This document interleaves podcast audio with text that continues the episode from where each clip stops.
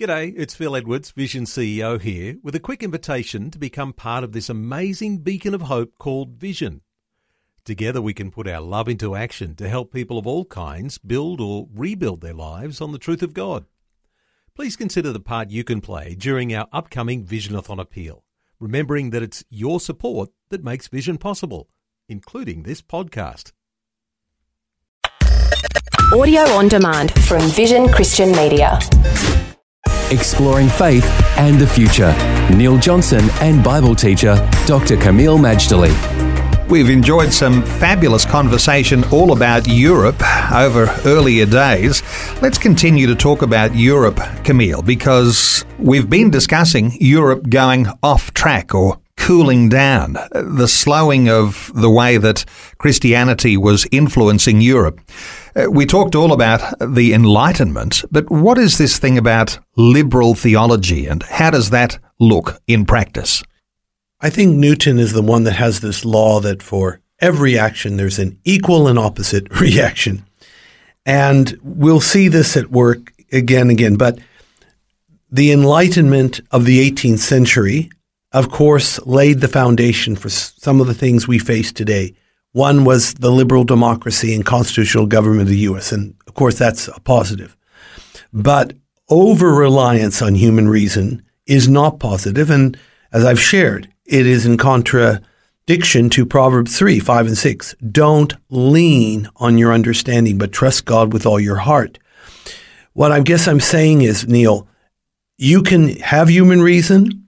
There are reasonable things to uh, ask of the Bible there are questions that require answers, and there are answers, and good answers. But there will come a point where reason must give way to faith. Because if you don't get to that point, you're going to reason yourself out of faith altogether. What we understand is that the Enlightenment led in some streams to a theology that reasoned everything and believed nothing. That rose up in Germany in the 1840s and probably had a resurgence in the early 1900s, again out of Germany, where they question everything. Did Matthew really write the Gospel of Matthew? How many people authored Genesis? And they have a, a theory on that, several authors. Was there two Isaiahs? Because the, the two parts of Isaiah are different. Did Daniel really write Daniel? Because there's so many predictions literally dozens and dozens of predictions in Daniel, which have all come to pass.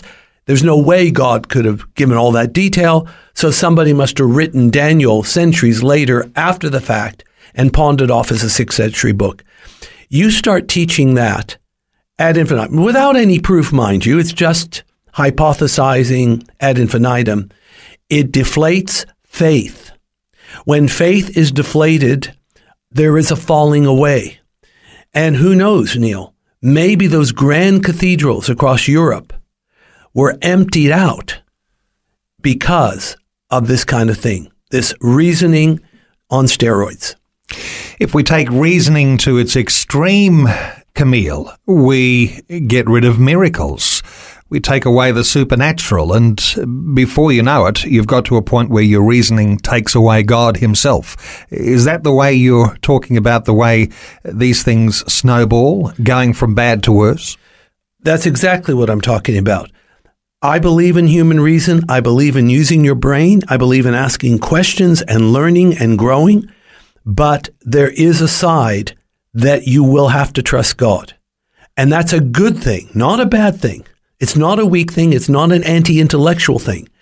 Because ultimately, you'll never please God merely by being reasonable or reasoning to the hilt.